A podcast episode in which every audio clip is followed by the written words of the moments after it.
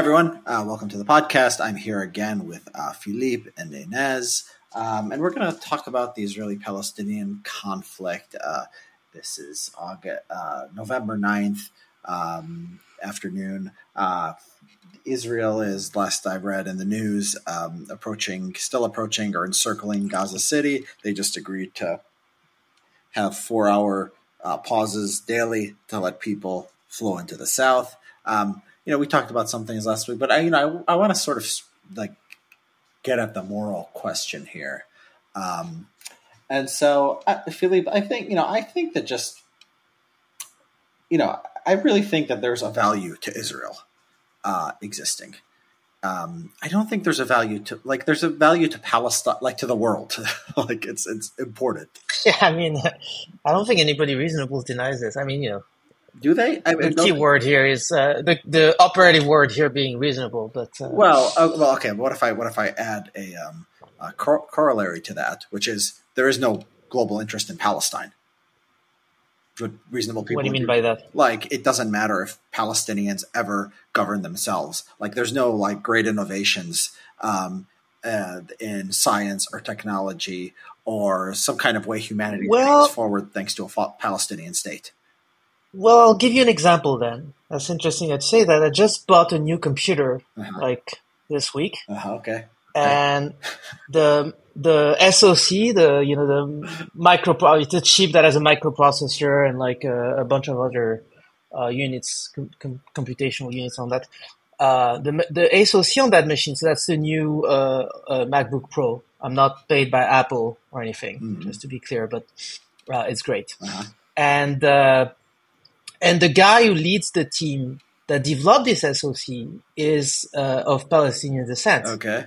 And in the team, you know, they've uh, several of the engineers, you know, are actually working in the West Bank. Okay. Like Apple has opened, so you know, I'm not saying you know that this is like, um, well, the, I think you know, a, think... a, technological powerhouse, anything, but you know, it it it does show that, you know, it's not as if like they, they don't have anything to bring to the world. No, that's in not, the right condition, the right but, circumstances. But, but, I would say the West Bank is you know co-governed. Even that is not Palestinian. Palestinians on their own is Gaza, and they're probably they're probably not working on your computers well, there. I mean, no, I mean sure, but I mean they're also under blockade. You know, they're not going to, you know, obviously they're not going to be like working on anything like that. Uh, but you know, like the people over there, they're they're Palestinians. I mean, I agree. You know, they do benefit from like this guy was educated and uh, he went to Technion University, I think, in Israel, and probably the guys, you know, most of the guys who work in this team, in this team in the West Bank, have also been educated in Israel. But you know, still they're doing good work, and I don't see any reason to think that they couldn't like make a positive contribution to the world. Who, I mean, they already how do, you know, who, like, if, if manu- How do you know who manufactured your computer? I mean, I'm not you know, my computer, it's a Chinese guy in Shanghai who manufactured it, but uh, I'm, I'm talking about the the guy leading the team because you know I follow this stuff, oh, and so I okay. this guy uh, Johny Srouji is his name, uh-huh. uh, and like he leads the team. You know, he's not the he, obviously he the only one. Too. He makes everyone's computer. It's not your computer. Uh, he, he's like he's he's the guy who's like leading the team that that uh, makes uh, Apple's uh, chips. You know, because like few years ago, like Apple started to make their own microprocessors uh-huh. for their computers. And so uh, okay. uh, obviously, you know, the, the guy doing the engineering are like below him, but uh, is the one who's like, yeah. uh, I mean, so, overseeing all that yeah. stuff. And, you know, several of on the engineering team are actually yeah. working. I mean, it's not the third world people don't have any uh, it's not the third world people, people from backwards cultures don't have anything to contribute as individuals. I think it sort of proves the point that they have something to uh, contribute as individuals in the context of being governed by other cultures and other kinds of people. Like I think that if Israel, look, if Israel, if, as a thought experiment, if Israel's population doubled, you know, it'll get there maybe high birth rates, right? Birth rate goes up, they double, and the Palestinians disappear, and they had from the river to the sea, it was all Israel. That would be a boom for humanity. I mean, would it not? Like, there's not that much land on the Mediterranean. There's, I mean, it, it, would be. I mean, look, I I don't even think it's the right way to think about this because look, suppose I grant it. I mean, you know, I do think that. Uh, well, it depends on the, you know, if they're at peace, you know, a larger Israeli population would be good for the world because there are smart people who are like technologically innovative, and so we'd we'd benefit from this without like any uh, downsides. But look, I, I don't think it's the right way to think about it. I mean, there it's just not going to happen. You know, I mean, like what what's the point of even talking about those kind of counterfactuals? Like Israel cannot simply take over the West Bank. Like you know, they're not going to genocide the Palestinians over there. They're not going, gonna, these, going to expel them. Thought experiments. So like, yeah, I think they are. I think we the the realm of. I mean, you know, and and it, and the thing is that in in like trying to, you know, like in trying to do this, that that simply can't be done. You know, on the other hand, it won't contribute to the world because look, this stuff, this conflict regularly threatened to set the whole region ablaze, and that's a huge headache for everyone else in the world. And so, you know, we all have an interest in this thing getting solved.